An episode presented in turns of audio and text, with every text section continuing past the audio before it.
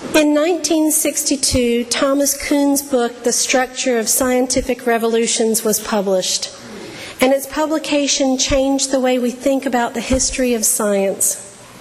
Kuhn proposed that instead of advancing in a continuous parade of incremental change, the progress of science is marked by episodic revolutions in knowledge, times when anomalies in the old paradigm ultimately force scientists to reimagine the way things truly are, to embrace a new vision of this world that we inhabit. Of course, cracks in the old way of thinking are always present long before a paradigm shift takes place. But we human beings are reluctant to let go of our old ways of understanding until a valid alternative is in place. Instead, we soldier on, attached to the old paradigm, rationalizing every puzzle piece that doesn't fit, forcing its edges into spaces in the existing framework. The anomalies eventually pile up, and the alternative theory gains credibility until at last there is a major shift in the scientific landscape. But just before that shift occurs, the scientific community is riddled with forceful debates and schism things get messier and more complicated before the proverbial light shines into our scientific darkness.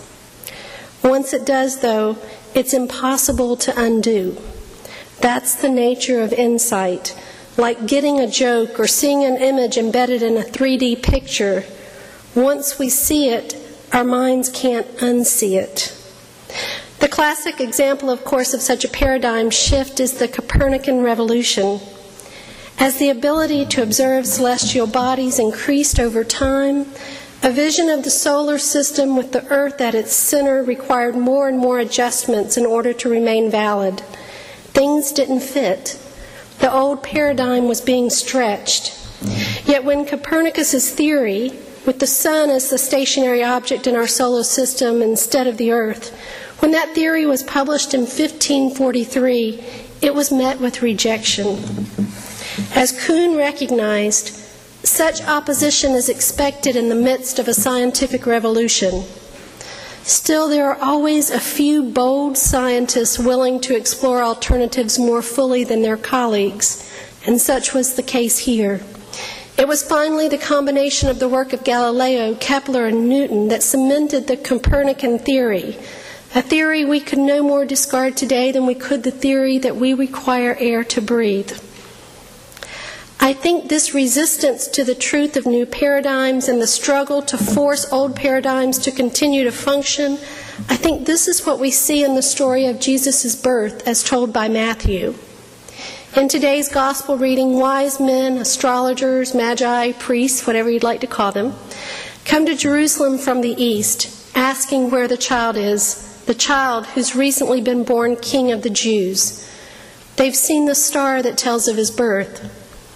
Matthew writes that when King Herod heard this, he was afraid, and all of Jerusalem with him. Word spreads quickly, it seems, in Jerusalem, especially word that threatens the existing paradigm. Herod calls together the chief priests and the scribes who are experts on Scripture, asking them where the Messiah is to be born. Bethlehem, they say, drawing on the words of the prophet Micah. Now, fear tends to make us do things in secret, and it's no different for Herod. He secretly calls the wise men, asks them when the star first appeared, and sends them to Bethlehem to find the new king and return with word of his whereabouts. Of course, we know how the story goes after that. The wise men bring gifts to the young king and then are warned in a dream not to return to Herod, but to go home by a different way. So, why is Herod so scared? And all the people of Jerusalem with him? The birth of the Messiah offers, however quietly at first, the possibility of an alternative to the existing paradigm. The existing worldview is built on coercive power, on brute force, on scarcity, competition, and domination. It is red in tooth and claw. And when threatened by anything that even whispers the possibility of a different truth, this old paradigm resists with all its might. We've seen this in Scripture before, and Matthew counts on that. See, Matthew paints a picture of Jesus that is meant to stir up images of the story of Moses. In Matthew, Jesus is pictured as a second Moses. We see it from the very beginning. The hard heartedness of Pharaoh is found also in Herod. When confronted with alternative power, the strength of the Hebrews in Pharaoh's case, the birth of an infant king in the case of Herod, they both respond with a massacre of male infants. Jesus' family flees and then brings him up from Egypt when the threat subsides, just as God's salvation for the Hebrews included coming up from Egypt. Jesus gives five discourses in the Gospel of Matthew, reminiscent of the five books of the Torah, or the Law of Moses. And in Matthew, when Jesus gives his famous sermon with the Beatitudes, he does so on a mountain and not on a plain as in Luke. It's an obvious reference to Moses at Mount Sinai.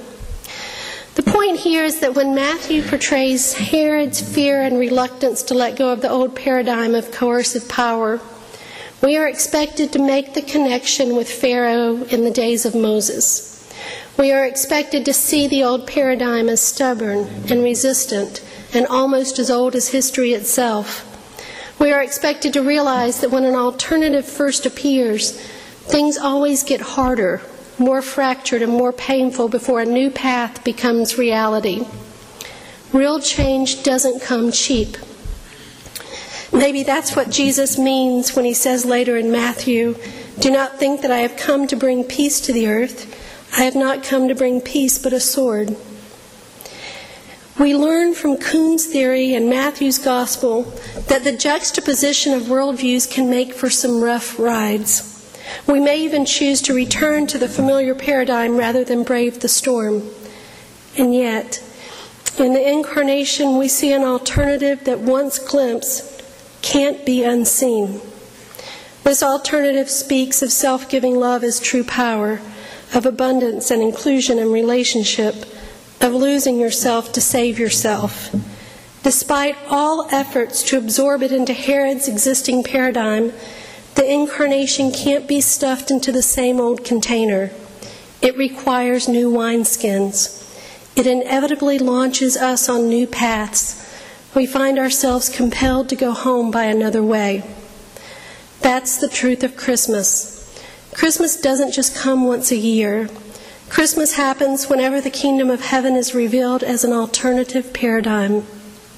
It takes place whenever we see a way forward not based on brute force, fear, or competition, but based on love, abundance, and relationship. This doesn't mean that following this alternate path is always easy. It isn't. Often we're met with resistance from those with so much invested in the familiar paradigm, and from those afraid to take an unfamiliar road. Often we are riddled with doubts, especially when the results are messy, complicated, and unlike anything we expected. I suspect the wise men second guessed their actions, especially when they heard of Herod's decree to kill the male infants. Had they done the right thing, wouldn't it have been better to give up one infant and save all the others? Did they understand the dream correctly? I would be surprised if these thoughts never entered their minds. Living with a foot in each world is a difficult thing to do. Sometimes the path forward is overgrown and hard to find. But once we've experienced the presence of God and have glimpsed the kingdom of heaven, we can't live as if there's no alternative to the old paradigm, as if any other world makes sense other than this dream of God, that is. And so, as we prepare to enter the season of Epiphany, let these questions claim our attention. When and where do we succumb to a worldview of force, competition, and scarcity? In every situation, what is the more life giving alternative? In every situation, what does it look like to live in a world where power comes in the form of a baby, love is unlimited, and everyone has enough? Who are bold, courageous companions to travel with us? Those who have also seen the kingdom of heaven and can hold the vision for us when our own memory fades and our imagination fails. And while these questions float in your mind, Keep awake for the glimmer of a star, a baby in a manger, love that replaces fear. All anomalies to the existing paradigm, anomalies that point us to new and amazing possibilities, anomalies that give us the courage to go home by another way.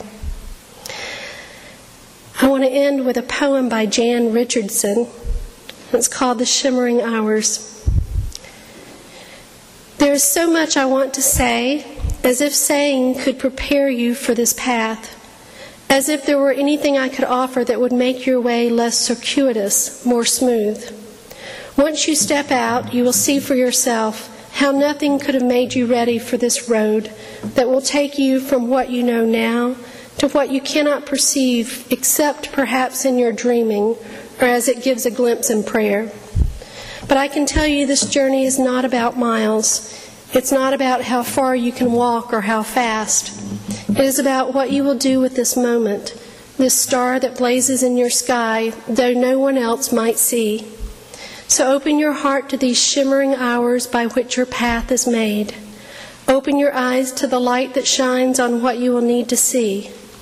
Open your hands to those who go with you, those seen and those known only by their blessing, their benediction of the road that is your own.